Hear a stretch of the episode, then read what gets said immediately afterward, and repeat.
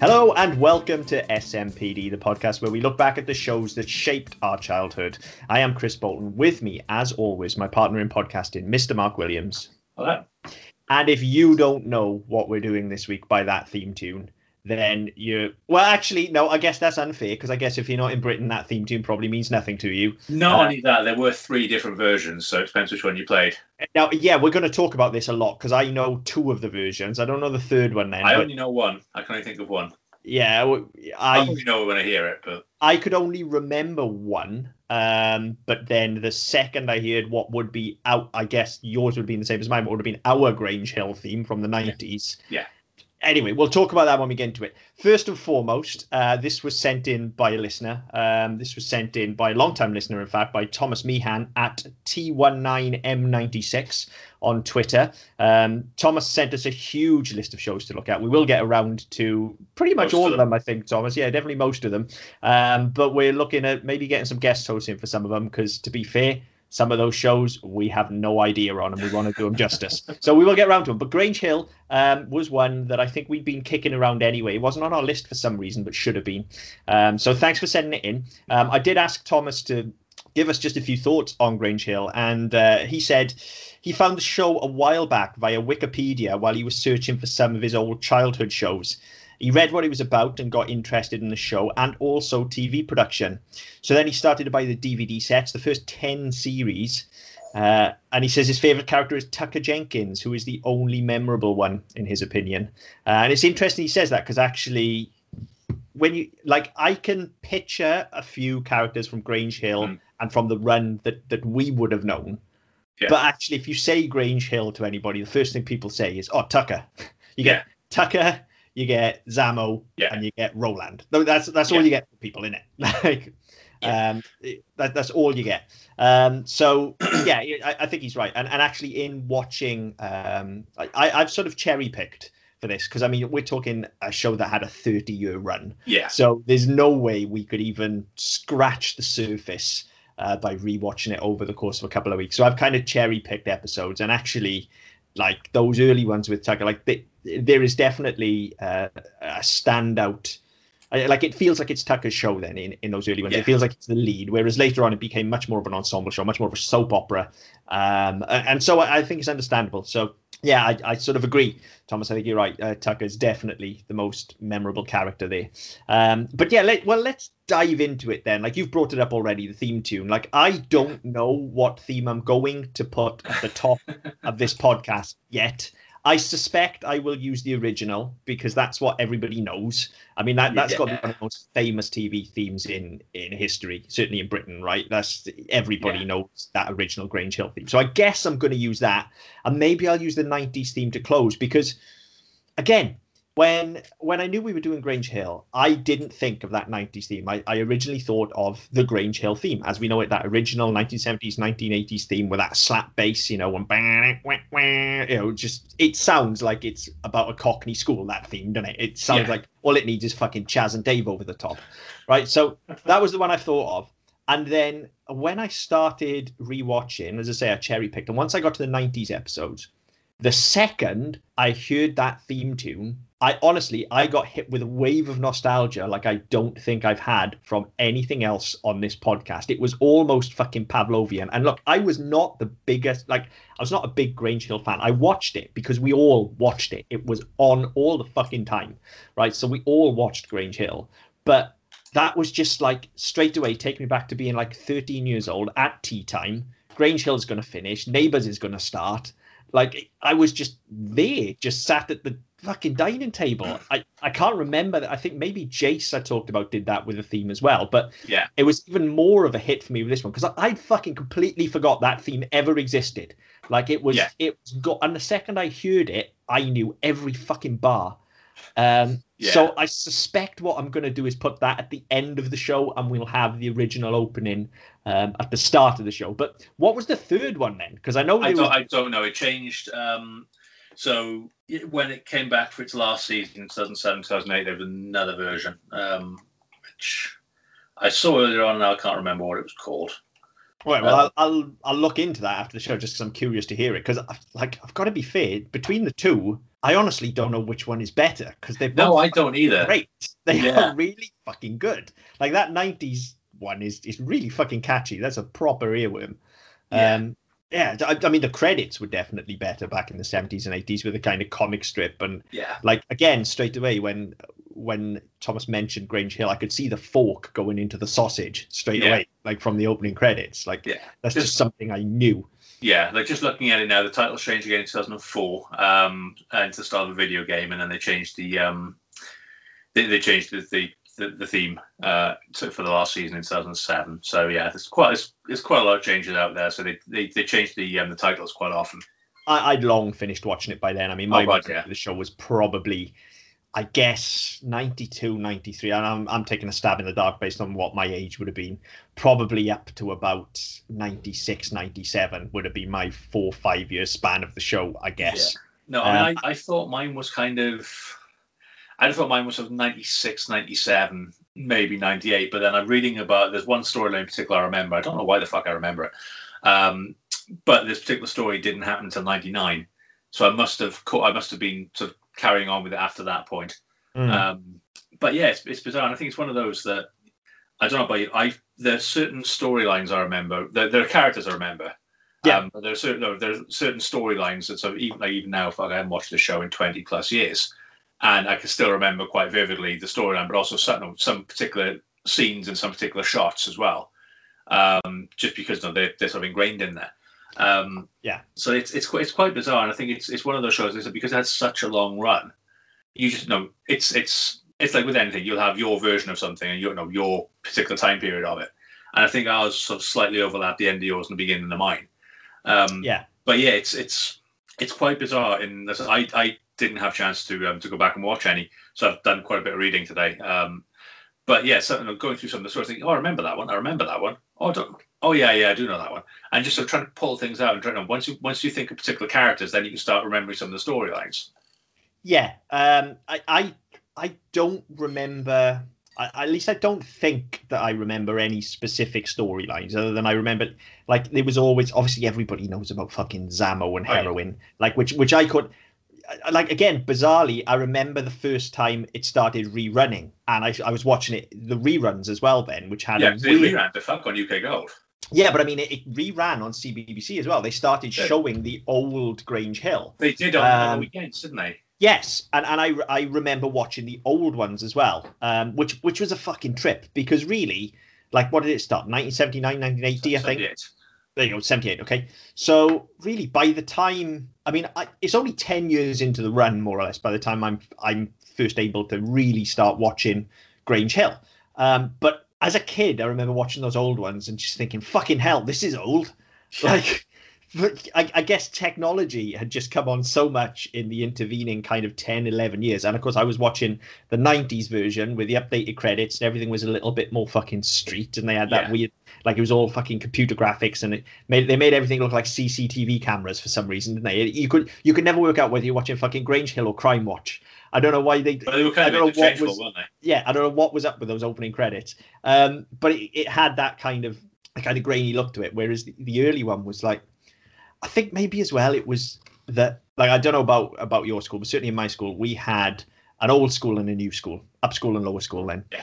All right. And I remember them. I say I don't remember storylines, but every now and again, like, things just pop into my head. And I remember that happening in those older episodes of Grange Hill as well. I remember there being a point where all of a sudden they split it and they had an upper school and a lower school because they merged the schools. Merged. I remember. Yeah. So I can remember that, right? I didn't watch that first time out, but I can remember from the reruns. And I always thought, like, watching those older sort of 1970s, 1980s ones, like, the older school, or the upper school as we call it in my school, like, didn't change from like 1970 something when my uncle would have gone there to like 1990 odd when I was in there. Like, nothing changed. Same flooring, same desk, same fucking graffiti on the wall, same horrible radiators, same fucking asbestos pipework running all the way through that's probably condemned me to death. Right? But that's what that old one looked like. So I was still able to kind of relate to it, but from the stance of, fuck me, that looks like the old school. It's minging.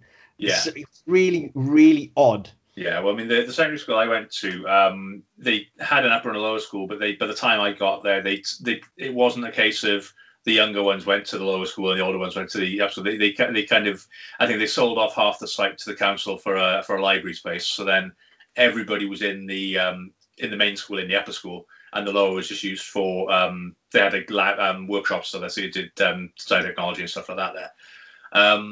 But yeah, I'm the same thing though. Those some of the classrooms in the upper school, like the chemistry lab and the physics lab in particular, they hadn't been done out since the 50s. They had these long fucking wooden benches, fucking gas taps were drilled into them and shit like that. Built-in gas taps. And I remember my parents went to a parents' evening. It was one of the few my dad actually went to, because normally he was working, so my mum used to go. And that was her department. And he went into the chemistry lab to see the chemistry. She said, "Fuck, it hasn't changed." And he was the same fucking teacher as well. he was pushing retirement. He and the history teacher, they'd started the same year, they spent their entire careers at school, and they were both retiring at the same time. And I remember my dad went to the parents, he was like, "Fuck me, are they still there?" Because the buildings hadn't changed, and neither did the staff.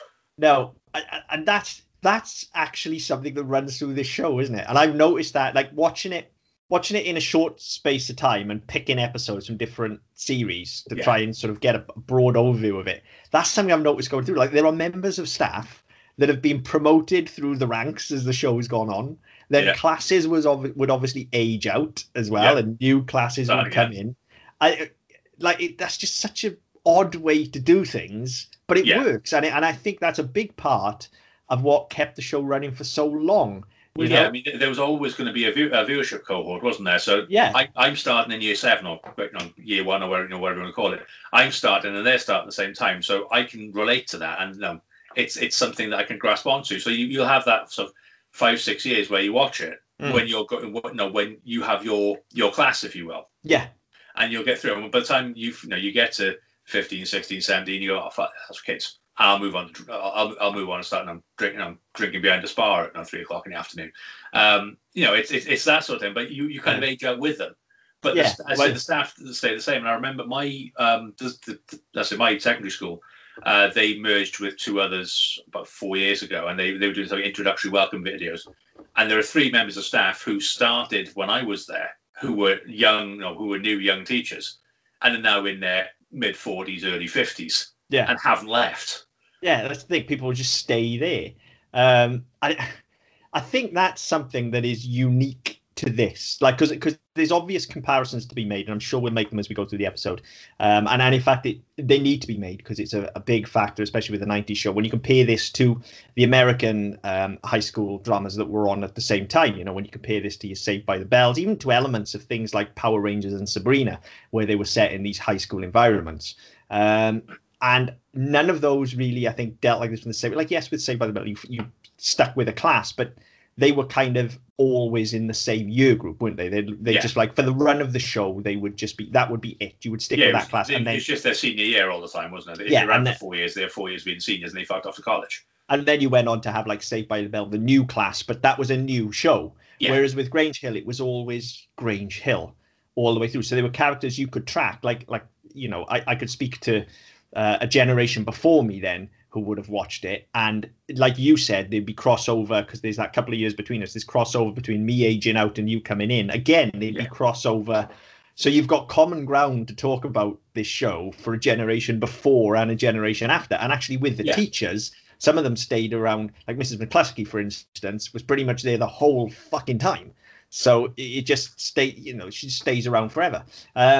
So you've got these characters that you can talk about. And then I think you're right. When you do age out, there's probably a certain percentage of the audience then that just graduate on to the other Phil Redmond shows, that graduate on to fucking Hollyoaks, and from there on to Brookside, if you're so inclined. Personally, I wasn't. Fucking can't stand either of those. But certainly Grange Hill, I remember watching. Now, I can't say I was ever a fan of it, and I can't say or at least I didn't think I had any particularly sort of fond memories or emotional attachments to it. But in watching the episodes from what I would consider my era, like, whilst I might not remember the storylines that well, or the character names or the themes, or at least I thought I didn't, again, like, I happened to randomly watch one of the ones from the early 90s where there's a meteor about to hit Earth, and Techno's on the computer, like, working out what's going on with it. Right.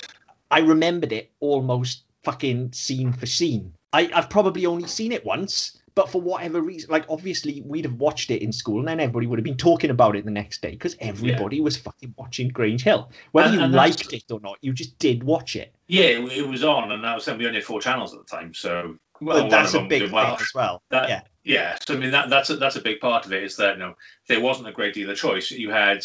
And actually, there wasn't any other choice, because if you were a kid, Children's ITV finished at 5:10. This started at 5:10 before Neighbours. So there was no alternative. There was fuck all else on for kids at this point, unless you had Sky or cable. Yeah. And if you had Sky or cable, didn't at the time. No, if you had Sky or cable, then you were ahead of the curve with things like Saved by the Bell and things like that, which wouldn't come to us until early mornings on Channel 4, like 2 years down the line in the summer holidays. But yeah, you're dead right. It would be your choice is basically like CITV's finished, so you've either got whatever rubbish quiz show is currently running.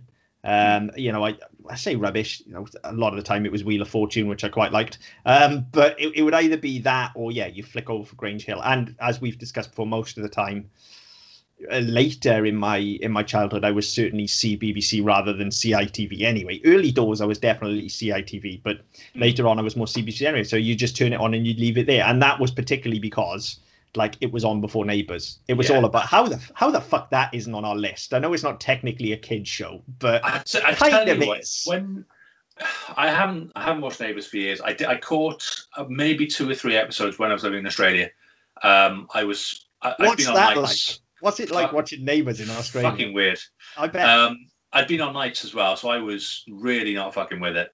And I'd woken up. I'd been on nights. I hadn't got to bed till about 9 o'clock in the morning, and I'd woken up like it was 10. I turned the TV on and they were showing a rerun of yesterday's before today's came on at lunchtime.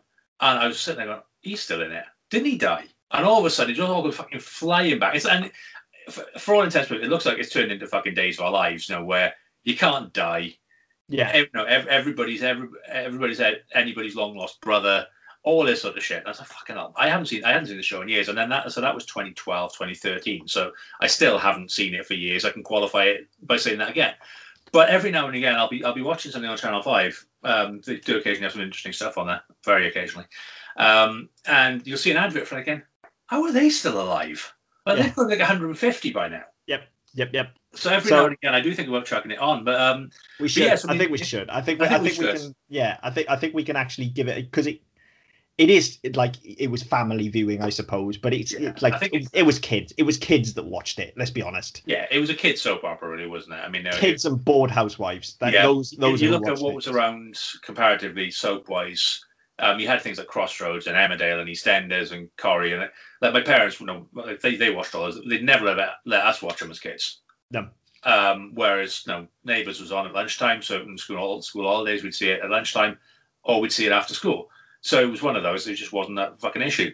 Interestingly enough, I was just talking to Tori before we started, and she asked what we were doing because she occasionally shows an interest in what we're actually talking about. And she said, I love Grange Hill. I always remember watching it because it was like the adult, the grown-up show on CBBC.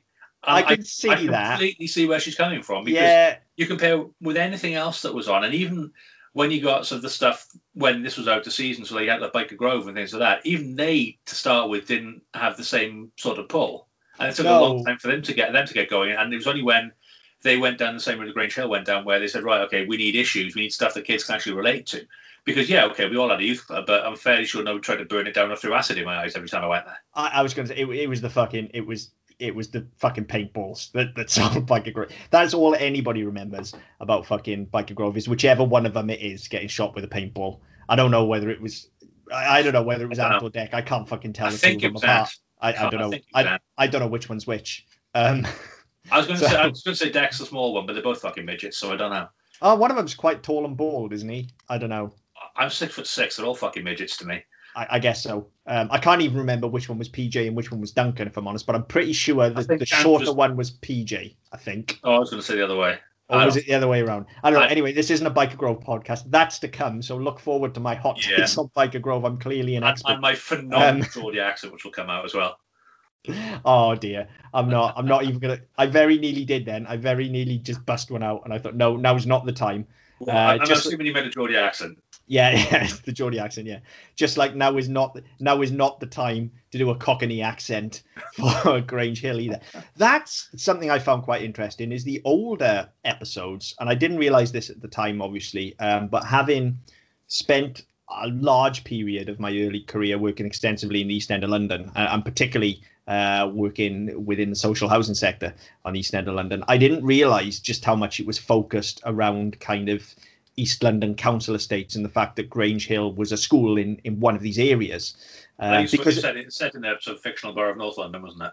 It feels like East London to me, but London's London, isn't it? It's big. You got the middle bit where all the money is, and then the rest of it where everybody lives. Yeah, it's fucking big, grey, and horrible.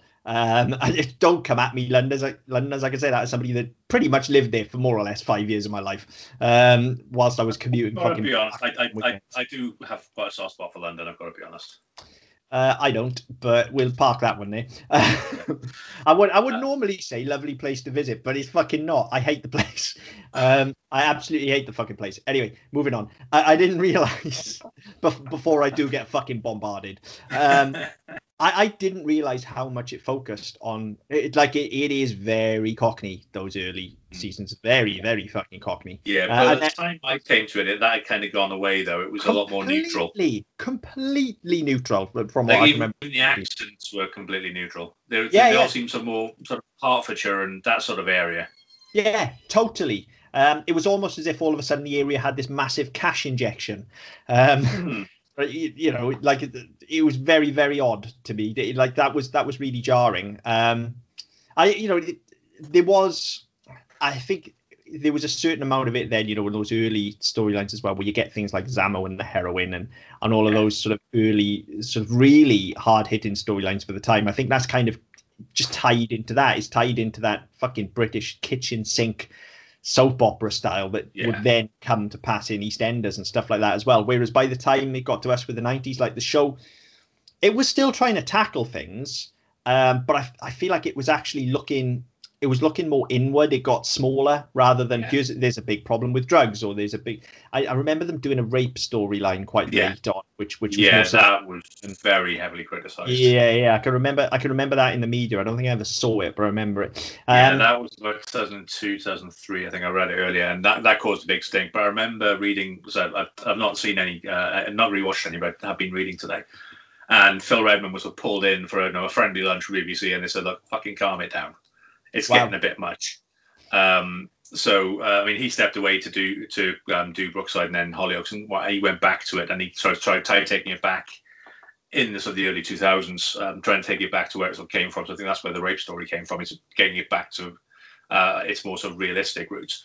But I mean, they did some of the stories they did really focus on. So they obviously had the heavy drugs run, but it wasn't a case of there's a problem with drugs at the school. It was an individual. Yes. Because it's easier to deal with it, especially if you're trying to teach kids that drugs are bad. Okay, it's easier to show that actually it's a problem and you descend into it, not it's a societal problem where actually they're fucking everywhere, and it's easier to get hold of drugs and Smarties, and and they will fucking kill you, and they there are other problems associated like crime and sort of theft and gang problems and all this sort of stuff, which it's.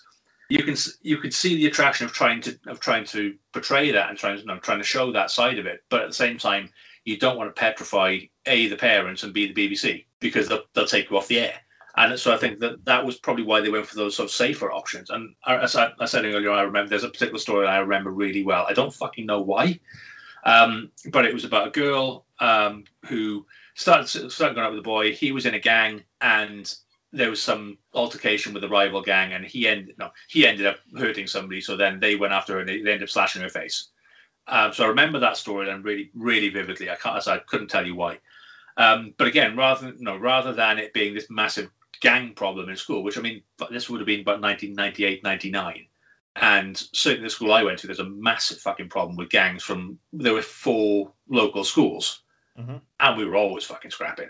If it wasn't schools, everybody hates the other fucking school. Well, that's it. And if you don't know why, you just do. Yeah, I mean, if it wasn't about rugby matches between the schools, it was football on a weekend, or somebody who's gone out with somebody's sister from another school. There would be some shit going on all the time. Yeah. And again, that's part of everybody's school experience. There's always a rival school and it always goes too far with some people and you always have trouble with it. But rather than doing that, again, it was they didn't want to focus on there being these, you know, these gangs everywhere in school. It was a case of, right, this guy outside of school, he's in a bit of fucking trouble and we don't really want to mention that. But we just want to focus on the fact it has a negative impact on his life within the school, so him and the people immediately around him. Yeah. And it's an interesting way of doing it. And I think it's probably the only way they would have got away with it. Yeah, I think that's noticeable more in the later era as well, is there was a lot more going on outside of the school. So, yeah, you would take those characters' problems and make them more sort of personal, and they would be... they'd be more introspective in looking at it, I think. Whereas, like, the stuff with Zamo and things, it was a little bit more wider ranging. You know, they spent about 2 years on that storyline. Yeah. There was, like, 2 seasons on it. And yeah, there are moments in the run of the show where it is genuinely quite hard-hitting. One of the things that I took out of it in rewatching, though, was actually how fucking knockabout most of it is and how enjoyable most of it is. And I think part of that comes from, you know, being a school child in Britain in the fucking 80s and 90s and being in these environments. Like, I think it is actually, you don't realize it at the time. Yeah. I don't think, but looking back on it now, it's a relatively accurate representation of what school was like. I think. It's not, because nobody says fuck. Nobody tries to cheat at exams. Yeah. And nobody goes on the Mitch. They can't, well, people were bunking, definitely. I saw one of the episodes I watched, Michelle Fowler was getting into fucking, I wish it was Michelle Fowler. Michelle Fowler was getting into trouble for fucking Mitchie, and I can't think of her name in the show. She was Sue Tully, the actress. I can't remember her name in the show. I want to say Roz. I could be wrong, though. I don't know. She'd gone by the time I came. Michelle Fowler, right? She was in trouble because she was like a bit of a fucking edgy, fucking bad girl character. And yeah, she's fucking mitching off. So that's in there. Like, yeah, it's all. Again, by the time I got to it, they weren't really doing that. But by the time I got to it, it was kind of that was kind of passé. It was they wanted to be onto bigger storylines. Yeah, I mean, you would have been coming into it, as I say, as I was aging out of it, which I remember, and I distinctly remember because it was even as a sort of mid to late teenager then, you didn't very often see. I want to be careful how I word this.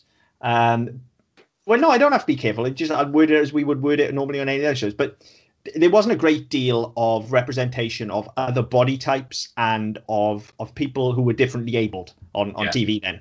And I specifically remember there being, right, you always correct me on this one. Is it dwarf or midget?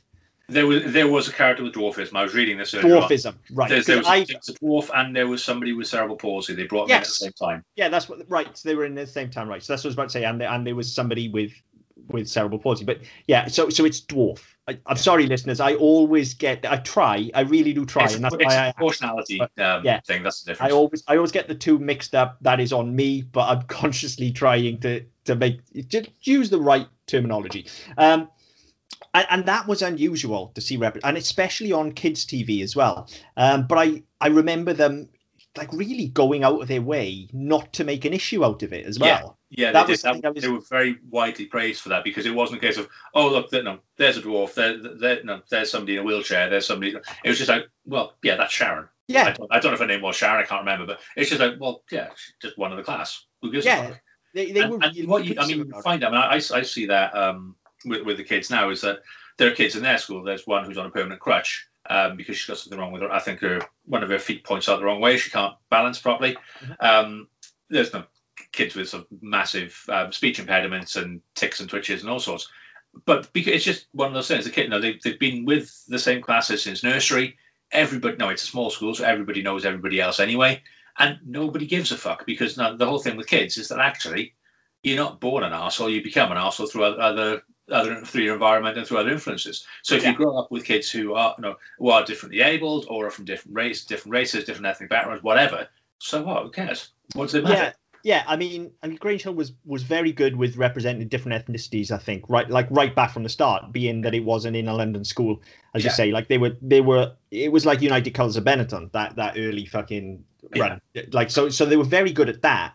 But I think what I specifically remember and again, this was when I was more or less coming to the end of my run. I think these were kind of mid to late 90s, these characters being introduced, I think. Yeah. Maybe I'm wrong. Maybe, you know, maybe I'm not, I'm misremembering, but I think I don't remember seeing too much of them anyway. But certainly, and just so we're clear about this, I this is not me at all. But certainly had those characters been in my school, they would have had a horrible time. An absolutely horrible time of it. Okay, I'm not like, not from me. I that is absolutely not the person I am. But I know what my school was like. I had a hard enough time just because I was fat. Yeah. All right. Let alone if I'd been in a wheelchair or if I'd have been a dwarf. Fucking hell. School can be horrible and cruel, and they were just very particular to avoid that, which was fucking great. Yeah. Like, and I remember even thinking that at the time, like, to just have these characters that were not. Like, the pitfall there is to have them be the butt of the jokes and have them being bullied and stuff like that. But, you know, on the one or two occasions, I do remember that happening, and that I have seen in one or two episodes that I was watching. Like, they will always stand up for themselves, and they will always come away with the upper hand.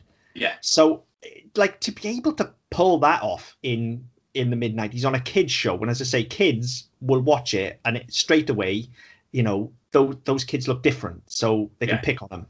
And that's going to be your audience as well, because they go to the schools that we're talking about. Yeah. So I think they did a lot for inclusivity there. And that's, you know, we talked about it on the Raggy Dolls episodes as well. Like, there is this sort of underlying tide of inclusivity that started to grow, I think, in kind of the mid 80s through to the early 90s. That it kind of leads us to where society is today. And sadly, some people are still not on board. Yeah. But I think when we look at these shows, one of the things that I'm always kind of finely tuned into looking for is this kind of rising tide, because it is there. You do, particularly with some of the animated shows, you start to see that shift when you move from mid sort of 80s to early 90s, where you do start to see the color of your lead character's skin changing, and some of the support characters will all of a sudden be a different ethnicity and speak in a different accent. And, you know, you look at, we talked about Captain Planet and how, like, yes, it's comically bad, but they were trying, you know. And if you trace that through, I think, to the generation that we've become, and then that wisdom that we've imparted on the generation after us, I think there's something really interesting to look back on the value of children's TV and what it means to that. And I think Grange Hill is actually, I can't believe I didn't write about it now when I was writing papers on this stuff, because Grange Hill is actually a prime fucking example of this. It does really well for that. And of course it should do. It's a soap opera. It should reflect, you know, the social idioms of the time. That's what it should do. This is what school looks like today. These are the problems in school. That's what it needs to do. But I do worry then, actually, maybe some of those mid-90s shows, were I to go back and just be clear, I think I will go back and watch more. They are readily available, and I did enjoy what I watched. And I did get a big nostalgia hit from it. I wonder whether they'll have as much sort of replay value as some of the earlier ones that were hitting things like, you know, heroin addiction is a problem that's never going to go away. Yeah. Rape, sadly, is a problem that's never going to go away. You know, so there are these issues, you know, poverty is never going to go away. So there are these issues that, you know, are linked to our sort of social constructs and are linked to our school experience, that we're always going to be able to sort of pull something out and see reflected in society. But I wonder whether there's something a little bit 90s about trying to move the needle on inclusivity now, because that has come on so far. And yes, it's still a problem, but if you see what I mean, we're kind of in a different place with it now as a society than we would have been then. And I'm certainly not saying we're where we should be. Jesus Christ, we're not. Look at everything that went on last year. But we're certainly not at the level of taking these kind of baby steps with it, really, that they would have been in the 90s. Now, I think we would be a lot more direct in tackling problems of that head on. Off the top of my head, I finally got around to I've started the second season of the Netflix Sabrina show, for instance, and the way that they deal with a transgender character in that is very direct. There is no pussyfooting around. There is, right, was she, now a he. This character is now a he. Like, this is, and they change his name and everything, and everybody in the show goes to great lengths to refer to them as he, to use the chosen pronoun. That would never have been possible in a 90s show. So just all of a sudden go back and it's like, oh yeah, well, I didn't find any, but I would wager there are episodes of Grange Hill about certainly homosexuality, if not transgender issues. I don't think there are any transgender issues. Certainly not from the period I've looked at or when I've been reading, but definitely homosexuality. That was they did a big thing with HIV and AIDS, so the mid to late 80s as well. So I mean that stuff's in there. And it's, had it continued, I mean, it ended in 2008. So I mean, it's been off the air for 13 years. Had it moved on, then I dare say we would have had, we certainly would have had a storyline by now. We absolutely 100% would have. Especially again, you look at schools today now, and it's actually an anti-bullying thing rather than a gender thing. Yeah. But everything now is gender-neutral bathrooms without doors on them. A new school is constructed, there are no doors on the bathroom. But that's for bullying. That's not for, despite what the fucking Daily Mail may have you believe. As somebody that is involved in these projects, I can tell you it is not for gender neutrality. Okay, it is for fucking bullying and drug use. Yeah, no, we just did it in work with us in the university, but again, nothing to do with. Well, we'd started doing it as an inclusivity thing. But also then coronavirus hit, well, we can only have one person in the bathroom at a time, so fuck it, we should make more gender neutral, put a lock on the door, and then only one person can go in at a time. Yeah. Job done. But when we come out of the pandemic, that won't change. No. We will just have, instead of having a handful of gender neutral bathrooms in certain buildings, now every bathroom in the entire fucking campus will be gender neutral. Yeah. Because, and again, there was lots of... It was quite funny, actually. A lot of women kicked up a stink about men using what was perceived as a women's toilet. And I remember, I in the office, the block my office is in, I went into one of the communal floors, and I went into one of the gender bathrooms and said, "That's a women's toilet. Women go in there." I said, "Well, I'm fairly sure I live with a woman and a girl. We use the same toilet in the house like all the fucking time." Yeah, but that was the thing, is that's a women's toilet. So hang on a minute. I mean, so that's been coded into you by society, hasn't it? It's the issue there. But that's generations and generations of deep shame about our genitalia and the act of procreation, basically. Well, that's what that is. Let's be fair. There's a lot to be ashamed about with male genitalia because it looks fucking ridiculous, let's be honest. Yeah, but it's funny. Who wouldn't enjoy it? If I'm just theoretically... What woman wouldn't enjoy it if they were sat down having a nice peaceful wee and all of a sudden my elephant just pops over the top and I do an impression? Surely that doesn't get me locked up. Oh, no, wait a minute. No. I'm talking about John Barrowman there, aren't I? Never mind. Sorry, I had to get a dig about him in somewhere. I fucking hate the cunt. We're way off topic now. Way off topic. Way off topic, yeah. But you're right. It's quite interesting actually what you're saying about the way they handled it, Sabrina. If you look at the way they did Nia Nal in Supergirl, that was handled quite well, but it wasn't particularly sensitive. It was more, well, it is what it is, and we're just going to kind of skip past it. And I don't know whether that's a better or worse approach, really, because I think that, and I think that's possibly the right way. That's the Grange Hill approach, is what. Yeah, that, it's just that it's he or she, however they identify, is that person. Yeah. So it doesn't really matter anything else. That person is that person. And it's the same as the argument I always have about race and anything else. I don't care if people are black or white or Asian or Hispanic or purple monkeys. If you're an arsehole, you're an arsehole. And yes. I'll judge you for being an arsehole, not on anything else. Yes. And I mean, it's fucking horrific. I did an interview a couple of months ago for the professional body I'm in. And they have a code of conduct that you have to talk about in the interview. And my opening gambit was, I'll answer your question in a second, but can I say that it's absolutely fucking reprehensible. I didn't swear because it was an interview. But it's reprehensible that any organisation feels the need to have a code of conduct that says, I will not discriminate against other people. I will not break the law. I will act with integrity. Surely people should fucking do that anyway. You absolutely should. It's the golden rule of life. Don't be a dick. Yeah, exactly. That's all you need to write in that code. Rule one, don't be a dick. And if you're going to be a dick, people will be a dick back to you. Yeah. That's rule two. Yeah. You get what you give. Yeah, exactly. But no, I mean, to put us back on track, I think actually I hadn't thought of Supergirl there. But yeah, the way Dreamer is handled in Supergirl is exactly how I think Grange Hill would handle an issue like that, in that they will bring it up, they will address it, and then all of a sudden then there is this character and they are transgender and that is that. Now, like you say, whether that's better or worse, I don't think it's either. I think they just deal with it, but then that's it. They don't make any attempt to explore that. Whereas in Sabrina, they are very much like every episode. People will forget to use the right pronoun and things, and it's not they're not saying like it's a bad thing. It's just everybody has to adjust. Yeah. And, you know, I think there's more, personally, I think there's more value in that. In, you know, just like me now saying to you, I don't know what the right term is here. Is it dwarf or what? Because actually what we need to do as a society here is educate each other. And we have to decide. It's not going, I'm offended by that. You use the wrong term. Most of the time, people don't understand what the right or wrong term is just because society moves so quickly. And that isn't an excuse. OK, but I genuinely believe, because I have to, because otherwise I think the world is more fucked than I think it is. 90% of the time, people use these terms without malice. Yeah. They think that is the right term.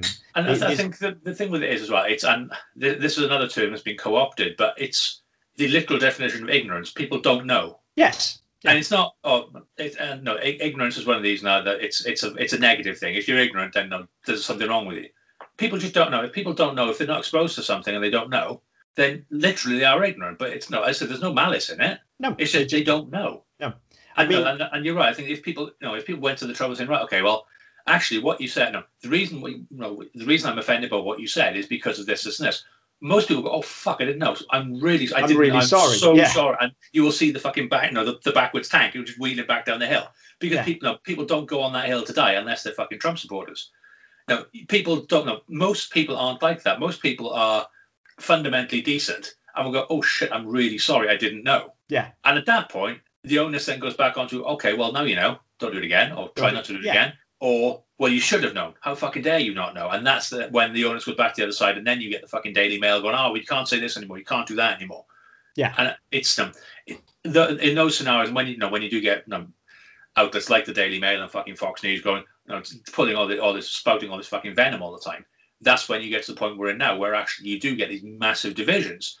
And we don't get to see people as people. We get to see people by a colour or by a religion or a disability, when actually a person's just a person's just a person. Yep. Yeah, you're dead right. And I think, I think were Grange Hill still be gone today, that is what would have carried through. We'd be looking at that in more detail now than we were in the 90s. And that's why I think those older episodes are just going to maybe feel a bit more shallow, just because I think we have those discussions on a much larger scale now within society, whereas then it was just like, okay, we need to be inclusive, we don't have any differently able people, so let's have some of those. We don't have an openly homosexual person, so let's have one of those, and it's throwing those characters in. And now again, that's not a criticism, that's the time. And actually I think it was very forward thinking for its time in doing these things. I also remember there was I can't remember the girl's name now, but there's one of the girls who was basically, her mother was like an alcoholic or something, and she ended up looking after her sister and stuff, and that was a big thing, which again is something that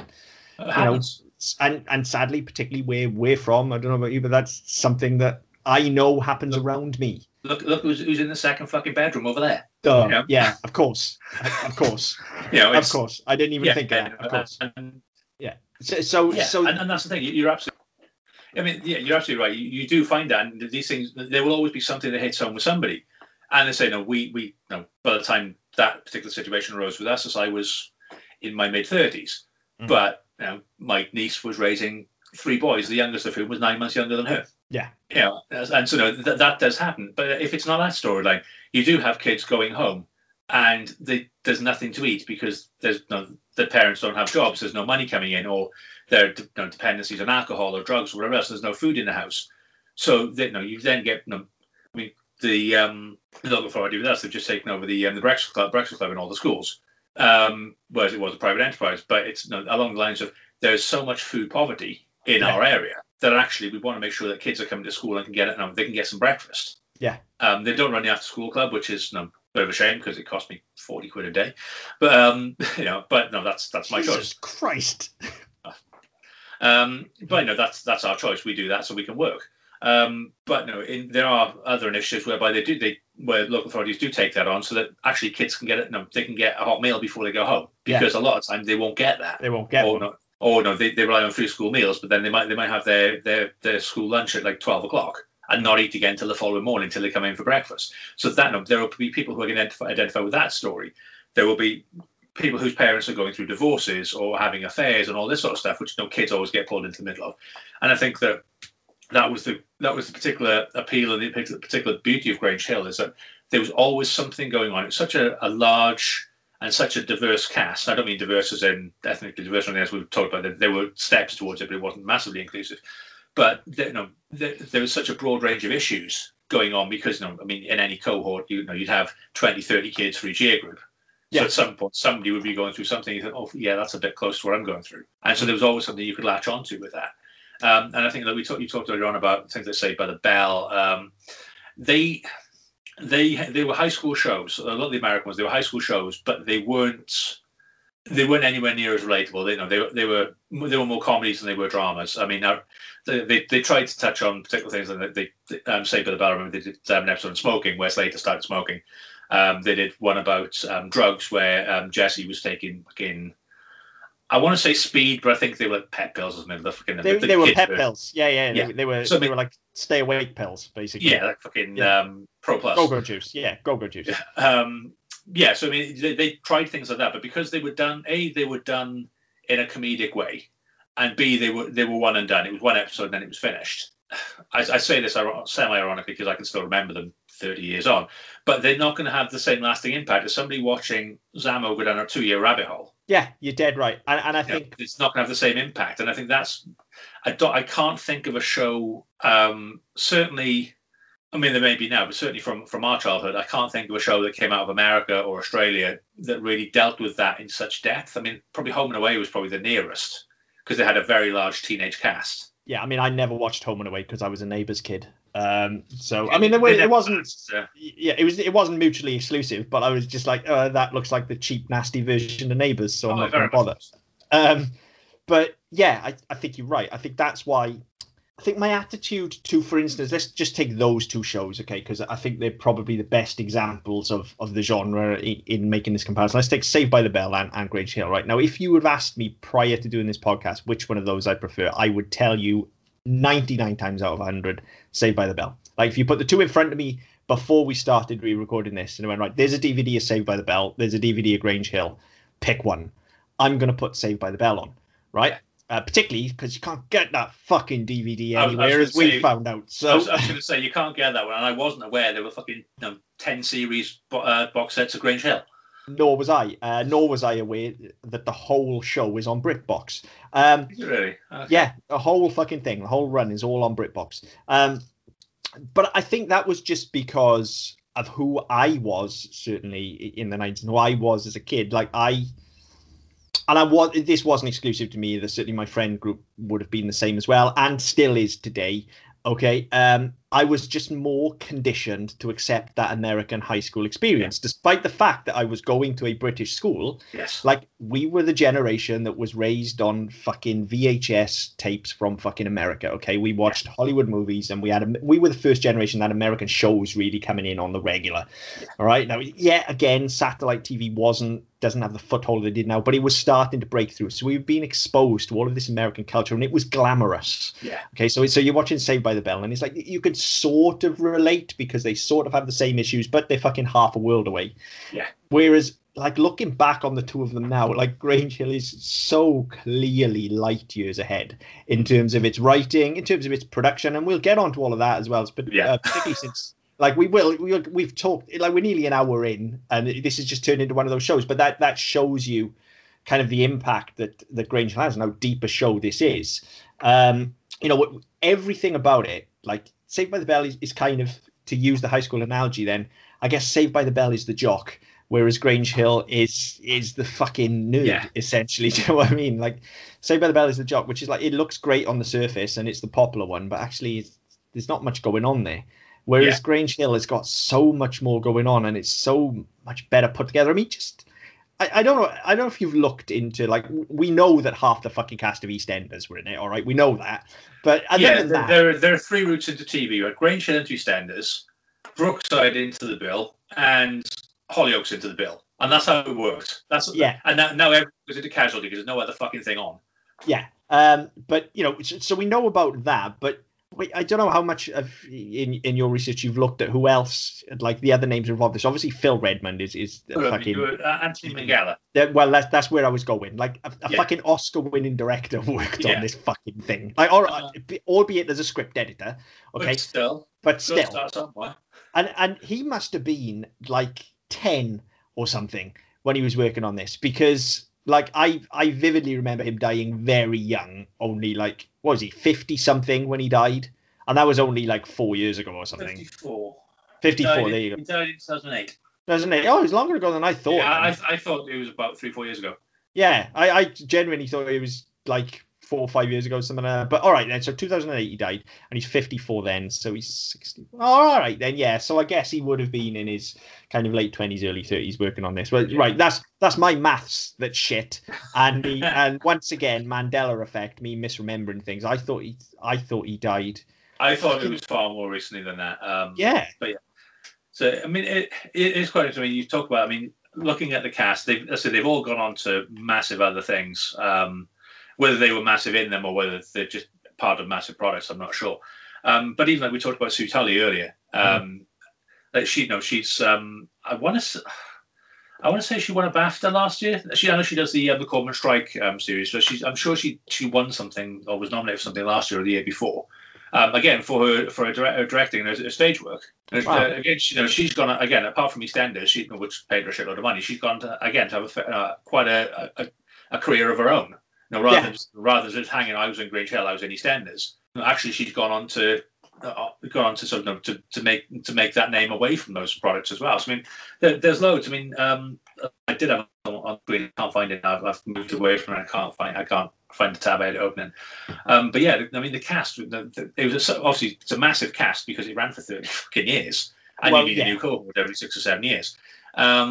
So yeah, I mean, you're a massive cast, but some of them have gone to be fucking carpet salesmen and shit like that because they've gone. Yeah, I was a child actor. My parents made me do it, and now I haven't got any money left. I need to pay for the coke or whatever else. So they've gone into normal careers, but some of them have gone on to have absolutely stellar careers. Yeah, absolutely, and I think part of that is actually because even watching it all the way back from like I've watched some of season one as well in doing this and. The quality of the production, like it just in terms of the direction and the blocking, if nothing else, which we talk about all the time on fucking Game of Thrones, and I whinge about it, and how when it's done well, you don't notice it, and when it's done poorly, you notice it straight away. It's slightly contradictory, but one of the first things I noticed in first watching those early ones was just how well blocked everything was. Bearing in mind, we're shooting for a fucking 4x3 screen here. They're probably on videotape. All right, so it's going to look cheap and nasty. But the amount of movement they get within those classrooms, and that, if they didn't do that, it wouldn't feel real because classrooms are just the most kinetic places on the face of the fucking earth. A classroom is never still, not for a moment, because kids are just full of sugar. And as we say several times in the show, kids are fucking arseholes. All right. Yeah. So they're always moving. They're always dicking around. They're always throwing shit at each other. They're too loud. And it feels like that because I don't even know how they managed to shoot this thing. They must have been in a studio. Like they were in. They used disused schools. Right. Okay. So they had to run the place. For most of it, yeah. So at the start of they were in disused school. Then they moved to Elstree. They were in a studio, and then they moved up to Liverpool for the latter years. But originally, for the first 20 years, it was a multi-cam shoot as well. So they could always have. This is what I'm saying. You had the benefit of always being able to. We've locked this camera off, and this is shooting the main bit, but actually all this shit's going on in the background, and we're gonna be fucking. We can go to whoever because as long as the main camera stays locked on, who was on to get their bit, we can go fucking anywhere we want. And it was only in the late '90s they went to single camera. Right, because those early ones, and they do. You can tell the difference because those early ones completely frenetic. I mean, it's all over the shop. There's fucking cranes, there's dollies, like there's fucking Dutch angles in there as well. There's all sorts of shit going on. Whereas in the '90s, I vividly remember it just being like, here's two people having a conversation. Here's our master shot. Here's our two shot. Here's our singles, and it looks like that then.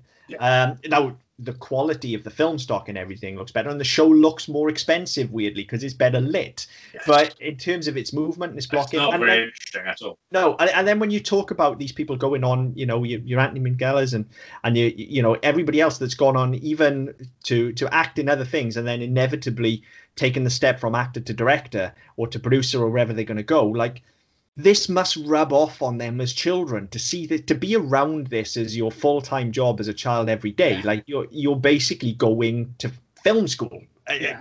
You know, yes, you're acting, but you're watching, you know, people who are clearly very good at their job making a high-class product. So that must rub off on you. And that shows, you know, compared to something like Saved by the Bell, where it is typically like, well, this is how we shoot a fucking sitcom in America. This is what we do. It's either multi-cam or single cam, and we're either in a studio or on location, but this is how we, these are your two templates, pick one of these, and this is how it works. And Grange Hill doesn't do that at all. Like, it doesn't even look like a fucking soap opera. It doesn't look like anything else I can think of, to be honest, in its movement. It does really, really well. It almost feels like a fucking indie film in places. Like, yeah, and I think so by the time you get to the 90s, it's a lot more static, it's a lot more conventional. And I've not watched a great deal of the early stuff. I've seen bits in dispatches over the years. As I said, they did repeat it in the sort of mid-90s. They were repeating on, sort of, I'm sure it was a Saturday morning, and then it moved to a Sunday. I remember being on Sunday as like an omnibus for like hours. You'd have like about fucking 3 hours of Grange Hill on or something. Yeah. That was too much. Yeah, I used to play football and rugby on the weekend, so I only saw bits anyway. But yeah, like even remembering those, you could tell it was the same product, but it looked a lot more interesting early on. And I said they I think they were willing to try a lot more. So by the time you got to the 90s, they said, right, okay, we've got to do X number of shows. Let's just blast through it. This is our short list. We're going to hammer through it. Nothing flashy. Just get it on print and fuck off onto the next one. Well, I mean, by that point as well, people know what Grange Hill is and they know what to expect from it. So, yeah, it's partly a case of, well, we've got to bang this out, but it's also like, well, this is what Grange Hill looks like. Whereas in those earlier seasons, nobody knew what Grange Hill looked like. They were finding their feet. And it just happens that they settled into... And, look, part of that is going to be down to production cost as well. Yeah. Because, you know, any TV show, if you look at it, you can pick any show. It doesn't matter if it's British, American, Chinese, whatever, right? There'll be a very definite arc you can follow in the production. The first season is always going to be the least experimental. Okay, they're gonna need to find their feet. Okay, and even in their writing as well. Very rare do you get an absolutely stellar first season. It'll be good, solid. Okay, season two. If season one hits, season two, you've got a bit more money to play with. Your audience figures starting to pick up. So then that's when you're on your ascent. Season three. Then it's generally going to be the arc. And then you'll notice Netflix will cancel just about everything after season 3 or 4, because there is going to come a point where it's going to become more expensive to make that show than you're going to bring in revenue from new audience figures. Yeah. All right. There is going to be like a crossover point. Once you go past that, that show's going to start dipping and the money's going to start getting pulled. Yeah. You know, it's why it just baffles me, you know, when you get shows like I don't know how they do it, other than the fact that they're obviously very, very good. But shows like The Walking Dead, that's running for like 11 seasons now. The Simpsons is like fuck knows how many, 32, you know. And it's like this either they've cracked the code of how to make it very cheaply, or they are continually drawing audience figures in, because sooner or later one will outweigh the other. And that's why Netflix keeps cancelling these fucking shows. It's not because they want to, because they know people are going to watch them. But Netflix needs new subscribers. Yeah. Well, I remember reading something last week, actually. There was a crisis meeting held with Netflix shareholders, because for something like 9 days in a row, they failed to bring in 1 million new subscribers a day. So there are only so many people on the fucking planet. Yeah, that's right. Yeah. And only so many of them want to watch Stranger Things. Yeah, like, I know. And then you take out children, and you take out the fact that we have Netflix, but we have one account that both of us use. Yeah. So that that cuts your audience in half straight away. But yeah, because they failed to bring in 1 million subscribers a day over a finite period. There was big fucking problems apparently. There you go. And so all of a sudden that has a direct knock on effect with content now. Grange Hill is on the BBC, okay? So that's how Grange Hill manages to run for 30 fucking years. Because actually as well, particularly when you look back at those older ones where they're dealing with these big social issues, that plays straight into the BBC's core values. That's inform, educate and entertain. It's all there. Like, that's what it's doing. So it was always going to run, and it's getting paid for out of the taxpayer's pocket. So they're not as concerned as, say, ITV would be. Or Channel 4 would be. Yeah, where they were worried about sponsors and advertisers and shareholders. So they can run it for 30 years, but they are constantly going to be looking to make it as economical as possible. They want to churn that thing out. But not only that, they need to look at it in terms of it needs to be relevant as well, because obviously when you've got writers who've been with the show for 10, 15 years, their social experience is different, and they could be that much further removed from school. So you need to make sure that part is relevant. But it's interesting, we were talking about earlier about when I said you have your, you know, where you find in your feet, and you know your aesthetics will change and you'll settle into a rhythm. I remember there's another issue with it where I remember Kevin Smith talking about when he did Cop Out, he had to do a screen test for Fox to make sure for them to be satisfied it looked like a Fox product. Mm-hmm. And there will be there'll be similar pressures with, I mean, this was produced by the BBC for 20 odd years anyway. It was only later on it went to Mersey TV. But yeah, there'll be an expectation as well, whereby actually you're not making an episode of the young ones where you're flying all over the fucking place and dropping bombs. It's, this is what it looks like. This is what people expect. Yeah. So we just go with that. So that'll play into it as well. Yeah, definitely. It for all it wants to push boundaries, I think it can do that in the writing. And then again, the BBC will only let it go to a certain extent. You mentioned Phil Redmond got caught in that his knuckles wrapped towards the end. But certainly with camera work, it's going to be like, whoa, hold your fucking horses. Yeah. This isn't an American show. Like, this is what this needs to look like. Yeah. And again, as usual, this is just all assumption on our part. But, you know, calling it as I see it, it very much feels like those early shows. They were just like, well, this is relatively cheap. It's set in a school. We've got child actors. Like, it's for kids anyway. Nobody's fucking watching us. Yeah. So they went for it. And then all of a sudden, because they did that, and you see this all the time. You see it with indie film, and you see it with sleeper hit TV shows as well. Because that happened and they went for it, people sat up and took notice. Yeah. Now, I think for that 30-year run, you've got at least three generations there that this crosses over. So I think there's actually...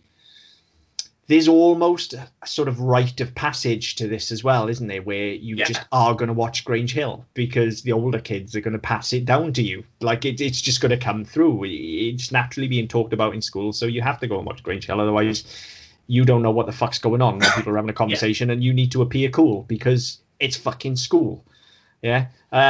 So they've got the audience in built as well. So yeah, it could run for 30 years quite easily because of that. I think you got the taxpayer money aspect of it, and you've got it's institutionalized almost, much like the BBC itself, to the point where if they brought it back now, this wouldn't all of a sudden be some fucking all singing, all dancing revival where they've got to kickstart the whole thing again. They could literally air a new episode of Grange Hill tomorrow, starting at a new school term with new kids. Nobody would bat a fucking eyelid. Nobody needs any explanation what it is. Yeah, some of the old fucking teachers can still be there, even. Well, yeah, exactly. And I mean, you look at it. I mean, the show on Channel 4 called Ackley Bridge, which is it's set now. It's two school. It's a school from a semi-affluent area merges with a lesser affluent Asian school in, I want to say it's in Leeds or somewhere like that. And so, but again, it's there's a universality to it. You're in school, so there's pressures of school, there's pressures of home, and you've got their home life where parents are getting divorced, or there's siblings with drugs, and all these sorts of problems. And then you have the sort of social tensions as well, whereby you have an inherently racist white community and an inherently racist Asian community who fucking hate each other. Mm. And you could aside from that was quite funny, and it had some kind of surreal, like some surrealist sequences in it. You could see that very much working with the likes of Grange Hill, where actually that's something that people at school will experience on a regular basis. Yeah, absolutely. And, you could drop that tomorrow, and it would be one of those, because again, you're aiming at a tween to late teen audience, and as long as they can empathise with it, they will watch it and they will tell their friends about it. Yeah, I think what's most interesting about Grange Hill, and you've hit the nail on the head with it there, is there's no, like, we talk about the universality of school and of high school a lot, you know, and we see it in a lot of the shows we look at, because it's an experience that everybody has and we can all relate to, and you know, there'll be different issues for different time periods, but you can always pick an issue and set it in amongst a high school and watch essentially young people deal with it, because they're young people, they're learning. So there's a natural storytelling mechanism there that works really well, because they're not fully formed adults. They're nervous and anxious about things and still finding themselves. So you can take any number of problems and project it onto school. But generally, that's used, and particularly in American TV, that's used as a storytelling hook, and it's used alongside something else. So there's always another hook. The fact that it's high school isn't enough. There will always be another hook. So this is a superhero show set in high school. This is a horror show set in high school. This is a, you know, even things like Saved by the Bell. This is a sitcom, but it's set in high school. Yeah, and that's it, right? Power Rangers is a fucking fantasy action adventure show set in a high school. Yeah. Yeah. You got Buffy the Vampire Slayer. It's a horror show set in a high school. Yeah, that's just how it works. Whereas Grange Hill actually takes the soap opera approach and just goes, no. The school is the hook. The characters are the hook. This isn't. There's nothing else. Yeah. This is it. And I think that's what sets it apart. And again, that's what gives it that edge in terms of quality, because you have to work that much harder then in your characterization and your writing, because you can't go, but then they punched him in the face. And everything was fine.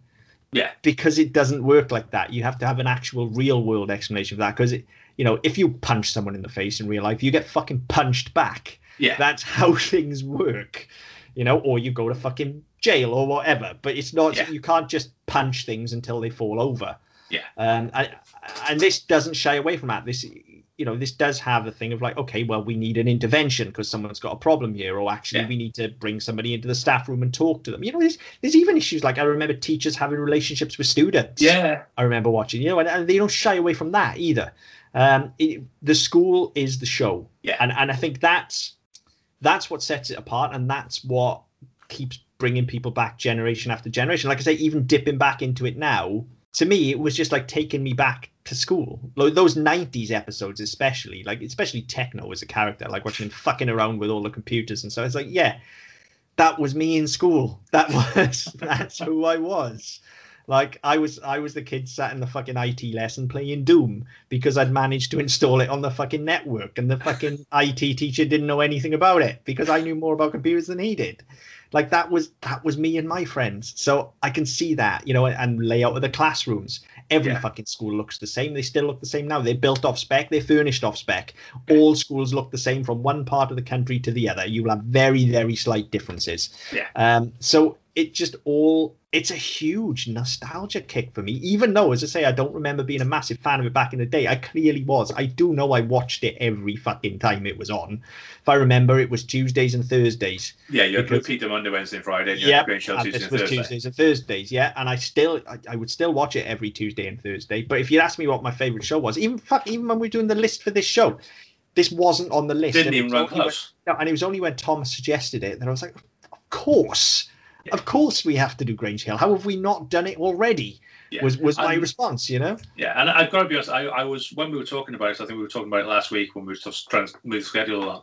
It's one of those that I watched for a finite period. It was only a couple of years, but same as we talk about, well, you're certain characters, and you said it yourself, no, you have a particular affinity to a particular Batman. You'll have an affinity towards a particular book or whatever.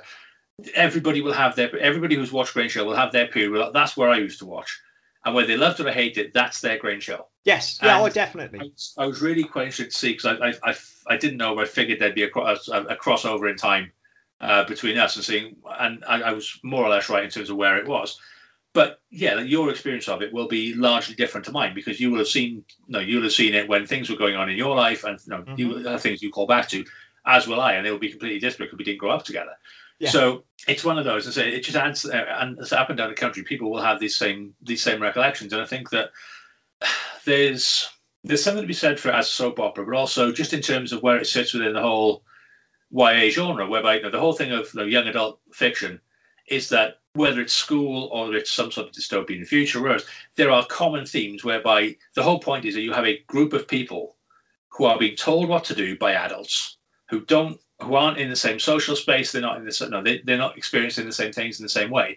And it's about that group of young adults finding their own place and their own way and their own values and all the rest of it. And I say you can apply that to Grange Hill, you can apply it to Saved by the Bell, you can apply it to the fucking Hunger Games. It all kind of ties in.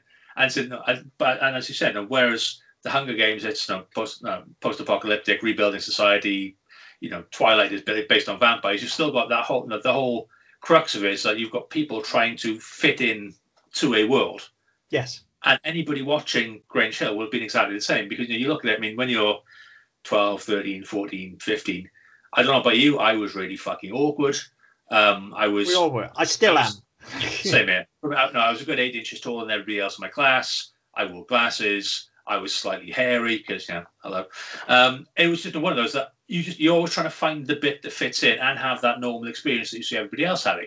And you don't have it in your head that actually what you think everyone else is having as a normal experience, they'll have their own fucked up shit going on as well. Mm-hmm. And everyone is just kind of, trying to keep it together long enough to not shoot the place up. No, wait, hang on, it's Britain. Whoa, yeah.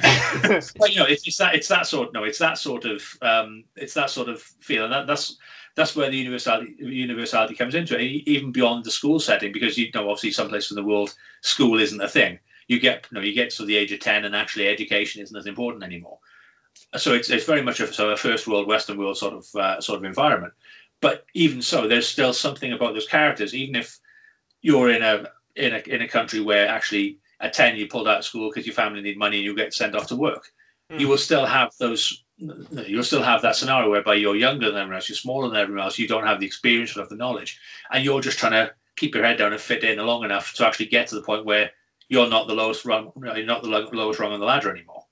Yeah, I think you're right. And it's also, I think you can even take that a step further with Grange Hill in that, yes, you've got the universality with the kids of like everybody's had that experience of being awkward growing up and fitting into a social construct, not being lowest rung of the ladder. But what, especially, not so much kind of the Tucker and the Zamo years, because they had lead characters. Like Tucker was a lead character. It was about Tucker for a while, and you followed him through, and then Zamo kind of came in straight off the back of that and kind of picked up that thread.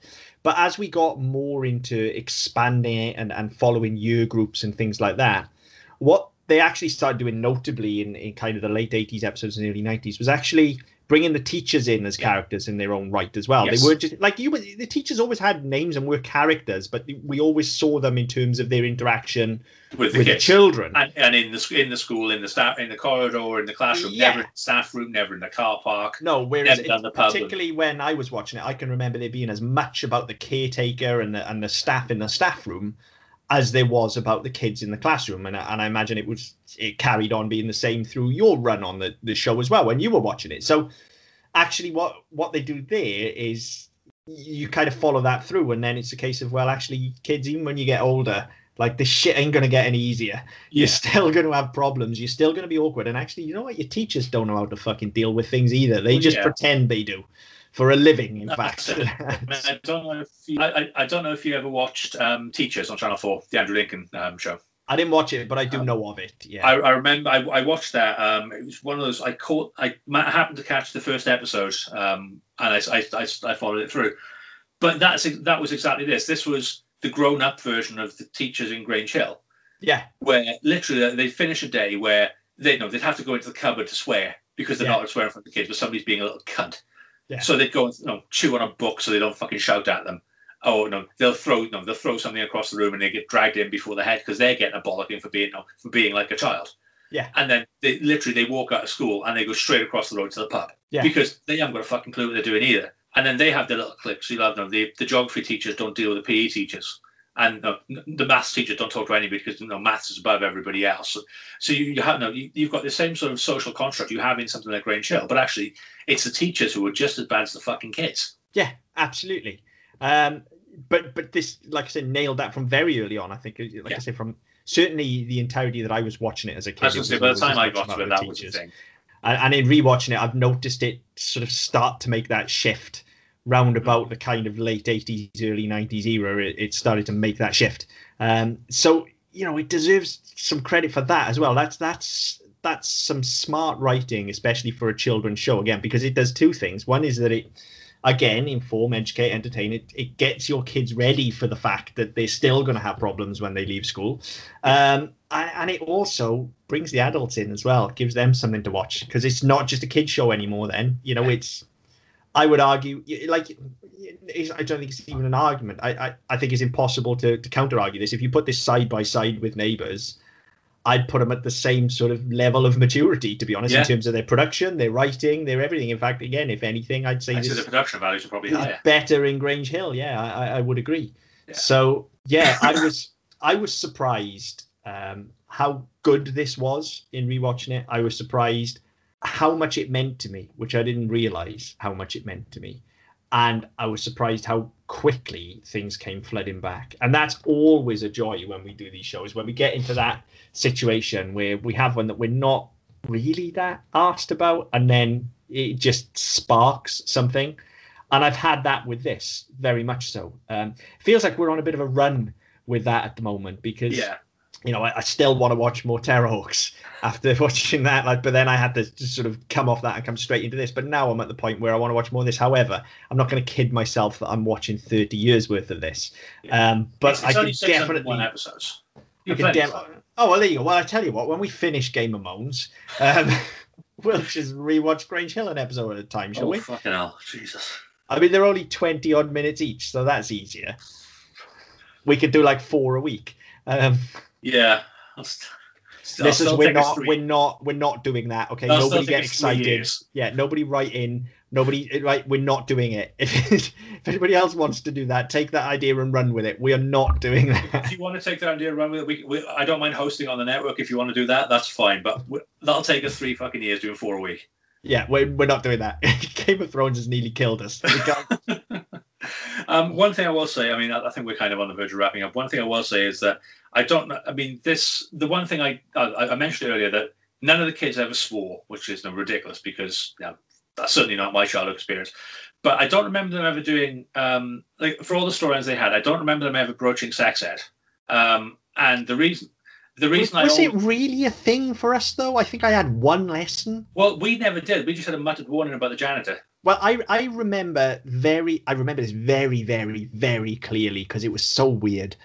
I remember the girls having a lesson, right? And we had quite a forward-thinking teacher, I would argue, who was responsible for looking after the boys whilst the girls were off basically putting condoms on a banana. And we were just like, look, this is unfair. Why are we sat here doing fucking work and they're pissing about with bananas? So... We had an impromptu sex education lesson, and I won't mention this teacher's name because this was probably a sackable offence, I would say. But she literally just went, well, all right then, let's do it. Ask. And it was the weirdest fucking hour of my life. Like, so fucking weird. And we still never got to put condoms on bananas, but which I would argue was more beneficial for us. Yeah. I'd agree with that. I mean, we didn't even have that. We literally just had a 10-minute conversation whereby we were told not to be alone with the caretaker. That was it. It's like, if ever a teacher sends you off to get, like, fucking, any sort of fucking cleaning product, or somebody spilled something, go in pairs. That was it.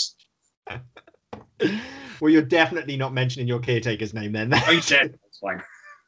Jesus Christ. It was about 70 at the time. But yeah, I mean, but this is the weird thing about it. Like, I never remember them broaching sex education on an episode. They might have, because they certainly did pregnancy storylines. Well, but this is what I was about to say. That whilst they might not have broached it as a thing, it was acting as that, as such, because they were teenage pregnancy storylines. Yeah, there was rape, HIV. There was HIV. So they were dealing with all of these issues. So in a way, it kind of, rightly or wrongly, was a form of it. And again, BBC's core values. Yeah. It was a form of education there for us. Yeah. It did broach that. I mean, there were a lot of elements of school life that it didn't broach, but it had to pick and choose stuff, didn't it? It went for the big stuff. It went for the smoking. It went for the sex education. It went later on. It went for inclusion and anti-bullying and stuff like that. But it was never like, gambling, playing fucking pitch and toss around the corner of the tuck shop, was it? Or fucking stealing shit from the tuck shop, or, you know, it was never the actual minutiae of school life. Like you said about bunking, like it did cover bunking, but you know, it would never cover bunking to the extent of bunking off to go and steal records from Woolworths. I never did that ever. You know, it would never go into that level of detail. I remember when I was in my second year of secondary school, so year 8, I think it is now. And I remember that the kids who used to smoke, they used to use football stickers as currency. Because stickers are great. We've had this discussion on the network before. You'd be like, right, okay, well, I need 4 shinies and a Peterborough Italy. And it's like, oh yeah, I've got that. I need money for fags. So there you go. Happy days. Yeah. I mean, there comes a point then where you start referring to those in terms of what they're worth, like that, don't you? Yeah. like a Chinese 2 fags. Do you know what I mean? Like, 2 fags in a bar of soap. No way. Yeah. Never done that. Caretaker again. You learn too much from the caretaker. Anyway. Yeah. Anyway. Yeah. I don't have too much more to say about it, really. As I say, this is more of a. This is such a long-running show. Like, there is no way, like when I said, yeah, of course we've got to do this. When I actually sat down and started thinking about how we were going to attack this in terms of conversation, I started to think, oh, fuck, how do we talk about 30 years of history in a show? Like, how do we go into this show to the level of detail that we do with some of the animated shows that we do, where we'll look at the voice cast and we'll look at, you know, where it's come from and its origin and what the merchandising was. It's like, this ran for 30 years. The cast was massive. The crew was massive. They've all gone on to bigger and better things. The storylines were innumerable. Yeah. You have to look at this more as a whole product and more of the, I think it does probably more than most shows that we talk about, the effect that it's had on us as a society, yeah. Certainly in Britain. It is something that for a 30-year span of life was a formative part of childhood. Like, we, yeah. we all knew it, we all watched it. Like Byker Grove, for instance, you could probably go a 50-50 split there. Some people, yeah, watched it, some people didn't. Right? Yeah, it was. I mean, what did that do? What, 6-7 years? Something like that. I mean, I did watch it. For all I just said, I can't remember which one's PJ, which one's Duncan. I did fucking watch it. It wasn't as good as this, but I did watch it. Probably not as good because I have to have the subtitles on. Yeah, it is the formation of it. Like, you talk to anybody between the ages of about 30 and 40 in Britain and ask them to do a Newcastle accent, they will all, and I'm not going to do it, the first words out of their mouth will be Byker Grove. I guarantee it. That is the go-to. Followed by the My Eye Man and My Eyes, I'm Blind Man. Yeah, exactly. Like, so, but yeah, so that had an impact as well, but yeah, nowhere near the level that this did. And that's why it's on BritBox now. Like, I can't believe, like, obviously BritBox needs new subscribers, just like Netflix does. But I can't believe this isn't still on and still being rerun, at least, because there is still value in this. School today is just the same as school 30 years ago. Everything just looks different, and kids have phones now. Like, there'll be new issues, yeah, and stuff. I was going to say, you'll still have the same issues. You'll still have bullying, except now it'll be fucking cyberbullying. Yes. And you'll still have the poverty aspect where, you know, being glib about it, but you know, some fuck will have a 4-year-old phone and it doesn't do all the stuff that all their friends do. It does. And you'll have issues like that. So the issues are universal. The issues are the same. It's just they've been upgraded, same as the rest, yes, of us. And all those are, like, straight off those 2 storylines, straight away, you know, like, bullying was covered loads of times in Grange Hill. Yeah. I'm sure we don't have to. But, like, the new phone thing, I specifically remember there being, you know, episodes where someone didn't have the newest fucking trainers, for instance. Exactly. Like, those things are there. They're in this show, and they're always relatable, and they'll continue to be relatable. Yeah. So why it's not still running, I don't know. I'd certainly fucking watch it if it was on TV now and I had nothing else to do and I knew this was on somewhere. I'd sit down and watch half hour of this, no fucking problem. And I mean, I think I don't know why it hasn't been revived. Like, they kind of went to a point that they just sort of said it's run its course. They got to the end of this was the 30 years, and I think they felt there wasn't an appetite for it. The last episode, over 500,000 people watched it. So, you know, tell me there's no appetite for it. You know. Yeah, and I bet you it made more sense than the last episode of Byker Grove. We'll talk about that when we do Byker Grove. But for those who don't know, Byker Grove. Oh man, right. For those of you that don't know, look up the final episode of Byker Grove. I'll leave that little nugget for you. I won't spoil it. Have you never? Do you not know about this? Seriously, I probably would have seen it. I can't remember. Right, everybody, homework for you before we do the Byker Grove episode. Go and watch that last. I'll probably put it on and go, oh yeah, I remember that. But it's not springing to mind. Then you haven't seen it because it's difficult to forget. Think the end of Dallas, difficult to forget. It's that fucking ludicrous. Okay. Yeah. I mean, nobody comes out of a shower or anything, but it's. Yeah, you can show as a kid's show. It's even more mental than that. It's fucking mental. Right. But, you know, it's that thing of how do you end a soap opera? And I didn't see the last episode of Grange Hill, but I would imagine it was relatively open-ended. So, yeah. Why, like, you just restart it. It's a fucking soap opera. You just restart it. And there's bound to be an appetite for this. And especially, like, how many fucking channels do we have now? Like, you can find a home for this on one of them, even if it's not a half-hour show, even if it's 10-minute fucking segments on BBC Three. Is BBC Three even still a thing? It's not, is it? No, it's online now. But I remember, It's funny you mentioned BBC Three. I remember I went to a talk with Jennifer Saunders back when I was in uni, so fucking 1,000,001 years ago. And BBC Three had just launched. BBC Three and BBC Four had just launched. And so that dates me quite well.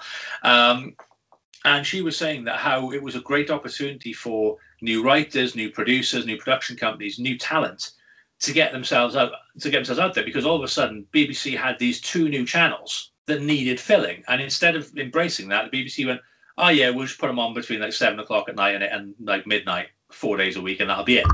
And actually what they could have done is said, right, okay, well, let's invest a bit more money and we'll bring in more viewers and we'll bring in more money. Mm. Yeah. And they didn't do it. And instead, they spunked a whole lot of money on things like American Dad, which didn't get the audience share because, I mean, that took a hell of a long time to really take off over here. And now it's on ITV2 every day. Yeah. And they've had like fucking 15 years of it. But at the time, you know, they spent an awful lot of money on it and Family Guy. And then they kind of went on hiatus. They got cancelled and brought back and cancelled and brought back. They spent a hell of a lot of money and didn't get the audience share out of it. Whereas actually, if they'd say, right, okay, fucking Phil Redmond did it with Hollyoaks. He did the Hollyoaks After Dark. After Dark, yeah. You can, okay, it ties into the main story, but actually it's a bit more adult-oriented. Mm. But these are still things that, you know, kids and our demographic will experience. I mean, I know with the Hollyoaks one, they had a guy got raped, and that was a massive storyline, and that went on for a couple of years. But no, this is something that, you know, when you talk of rape, especially when you talk in terms of film and television, it's always men raping women. Men raping girls. And actually there's a whole thing that never gets covered. There was one last week or the week before up in Yorkshire where a guy was out for a run, he got tackled by two blokes who raped him. Mm. But no, that is generally not reported, it's generally not talked about, and there's a stigma around it, which is actually a woman gets raped, no, then she's a victim, a bloke gets raped and he should have manned up and fought him off. Toxic Max and Lindy, let's not go down that fucking rabbit hole. That was something they explored in those After Dark shows. Mm. But you can't tell me, and I know with the whole that happened to me too a couple of years ago. No, men and boys are victims of sexual assault just as not as much, absolutely, but are just as vulnerable. But it doesn't get taught. But there are opportunities to really go through this stuff and make a social difference. And that's why I don't understand that when they said that they felt that Grange Hill had run its course and there wasn't an appetite for it anymore. I really don't understand that. No, I think there'll always be an appetite for Grange Hill, or if not Grange Hill, or something of itself. We know there is, because there's not a British one that I know of at the moment, but like this is 90% of the fucking Disney Channel's output is fucking shows set in high schools. Yeah, like I know overcoming challenges in everyday life. Yes, they're more exaggerated in the Disney shows, but they're everyday problems. Yeah, and again, there's always a fucking element to it. They're in a band, or they're witches, or they're fucking whatever. Yeah, but like, again, it comes back to what we're saying about the YA genre, is that it can be anything. Yeah. The themes are the themes, and they will always be the themes. And that's the thing, like, you know, when you're talking about a show with a fucking 30-year run, like, there'll be stuff from season one that if you relaunch the show today, you just rewrite that. Yeah. You just have new characters go, right, we're doing this again. But now, the bullying's on phones now. Yeah. Or this time a guy is getting raped, or you know, whatever it is. Like, I you know, that voice is going to change because the writer's going to change, and actually maybe their standpoint is different as well. But you can re-explore that theme because you have a new set of characters and time has moved on. Yeah. So why not do that? Like, why is there not a Grange Hill? I feel like today's generation is missing out. Like, yeah, but then again, is this something and we just don't know about it? I don't know. I don't know. But I mean, again, I think we've talked about this before. Like I think with today's generation, the appetite isn't necessarily there for a. I wouldn't call this a long form drama, but anything more than about 5 minutes, and it doesn't get watched now. Yeah, so yeah. Can you do the work that you need to do in 5-6 minutes? The answer is probably no. Yeah, maybe you're right. But maybe, like I said, maybe you launch it in 10, 15 segments on fucking YouTube now. Yeah, maybe. You know, like, there's ways around this. And then you get your ad money as well. Exactly. So, and then Netflix picks it up like they did with Cobra Kai. And then, again, there you go. Children overcoming an adversary. You know, that's that show, essentially. Like, yes, okay, it's also about toxic masculinity and adults being essentially big children as well. Yeah. But there's all those themes, once again, just packaged you through the lens of karate this time, yeah. Where, again, you can punch things in the face. Yeah, never did me any harm. That's why my nose looks like this. So, yeah, for me, I don't think I was surprised by rewatching this. I think I was just, I don't know. I was conflicted coming into it because I was expecting us to have not very much to talk about this evening, because I was like, well, it's Grange Hill. You just talk about the fact that it's fucking Grange Hill, innit, and talk around the issue. And well, we are an hour and 40 in. Yeah, I mean, that was my thing. I remember thinking not long before we started that this is going to go one or two ways. This is going to be a fucking epic, or we're going to be done in 20 minutes and I'll go back to work. You know, it's so it was going to be one of those, and I really wasn't sure. I mean, I didn't get a chance to watch any nuances. I'm familiar enough. I remember my particular era well enough that I could draw back on it. But yeah, I mean, I'm not surprised that it still stands up, because even when I was watching it, they'd have been repeating storylines from when it first started, and the stuff I saw at the weekends when they were having their repeats. There was enough of those. I think, yeah, okay, no, that still stands 10 years later, and now here we are 25 years later. Fuck. No, that's a lot of those. I can still see them standing up now. No, you still have a lot of those problems. You still have drugs. You still have poverty. You still have crime. You still have gangs. You still have sexual assault. And as I say, it will be a different lens, but the issues are still the same. Yeah. So absolutely. I think that, I mean, don't get me wrong. I'm not going to be sticking this on in front of the kids tomorrow and saying watch that for the next 30 years, because that will scar them for life. But it's certainly something that I wouldn't have a problem looking at. Were they a little older and in that sort of target demographic? And you look at the demographic being sort of the school years. Yeah. So same as with Harry Potter. No, they start at 11, they finish at 18, and that's kind of the bit you're supposed to be looking at, unless you're 40 and reading them for the fifth or sixth time. But so that's kind of how you look at it. If I had kids of that age, I'd be quite happy to be watching that, because actually, yes, okay, it looked dated now. The voice will be different. Some of the on-screen stuff will be different, but the themes are going to be around forever. That's never going to change. As long as there are schools, you will always have cliques, you will always have bullies, you will always have some form of addiction, be it smoking or alcohol or drugs or football stickers. Wherever it's going to be, there's always going to be something. And yeah, you can carry these things through until the end of fucking time. Yeah, absolutely. Like, so in summation, we want more Grange Hill is what we're saying. So well, we've nearly finished Game of Thrones. Maybe we're just going to write a pilot.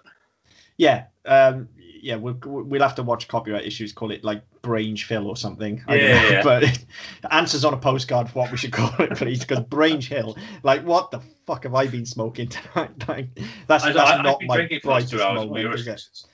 Yeah, I'm stone cold sober.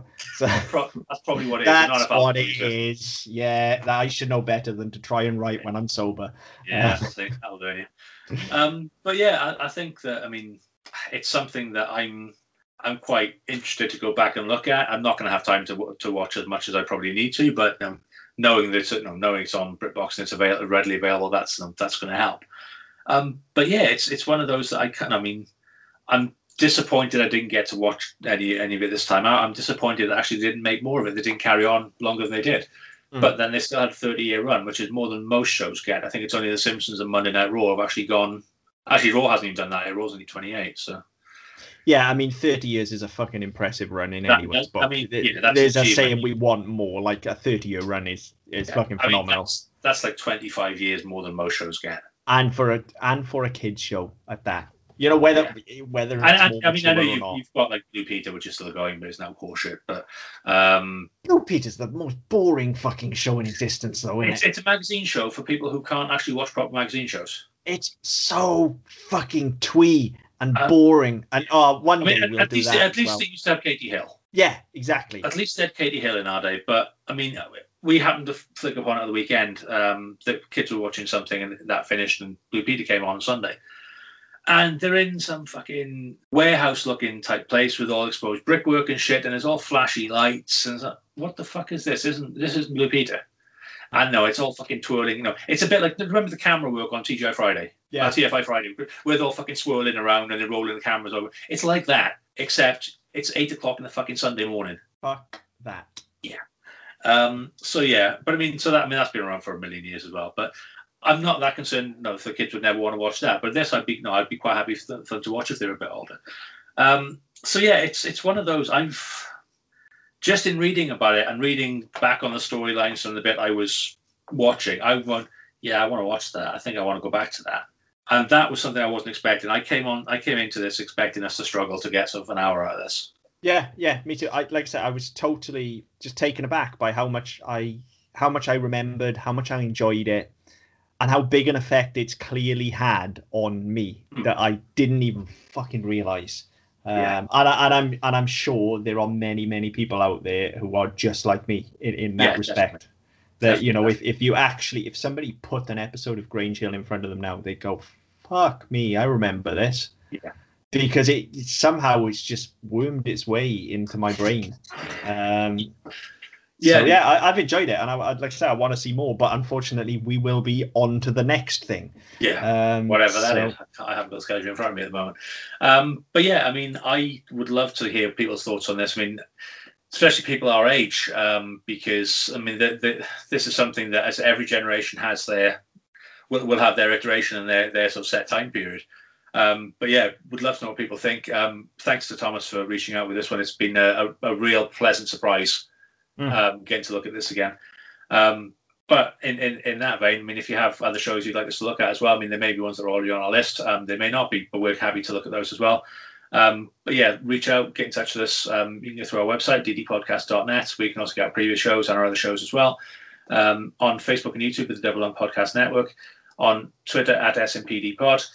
So yeah, get in touch with us that way. Any comments at all, anything you've got, any recommendations, wherever you get your podcast from, be iTunes, Spotify, Stitcher, Google Play, Amazon Music. Like, share, subscribe. Again, leave a message. We get back to you as best we can. But until next time. See you later.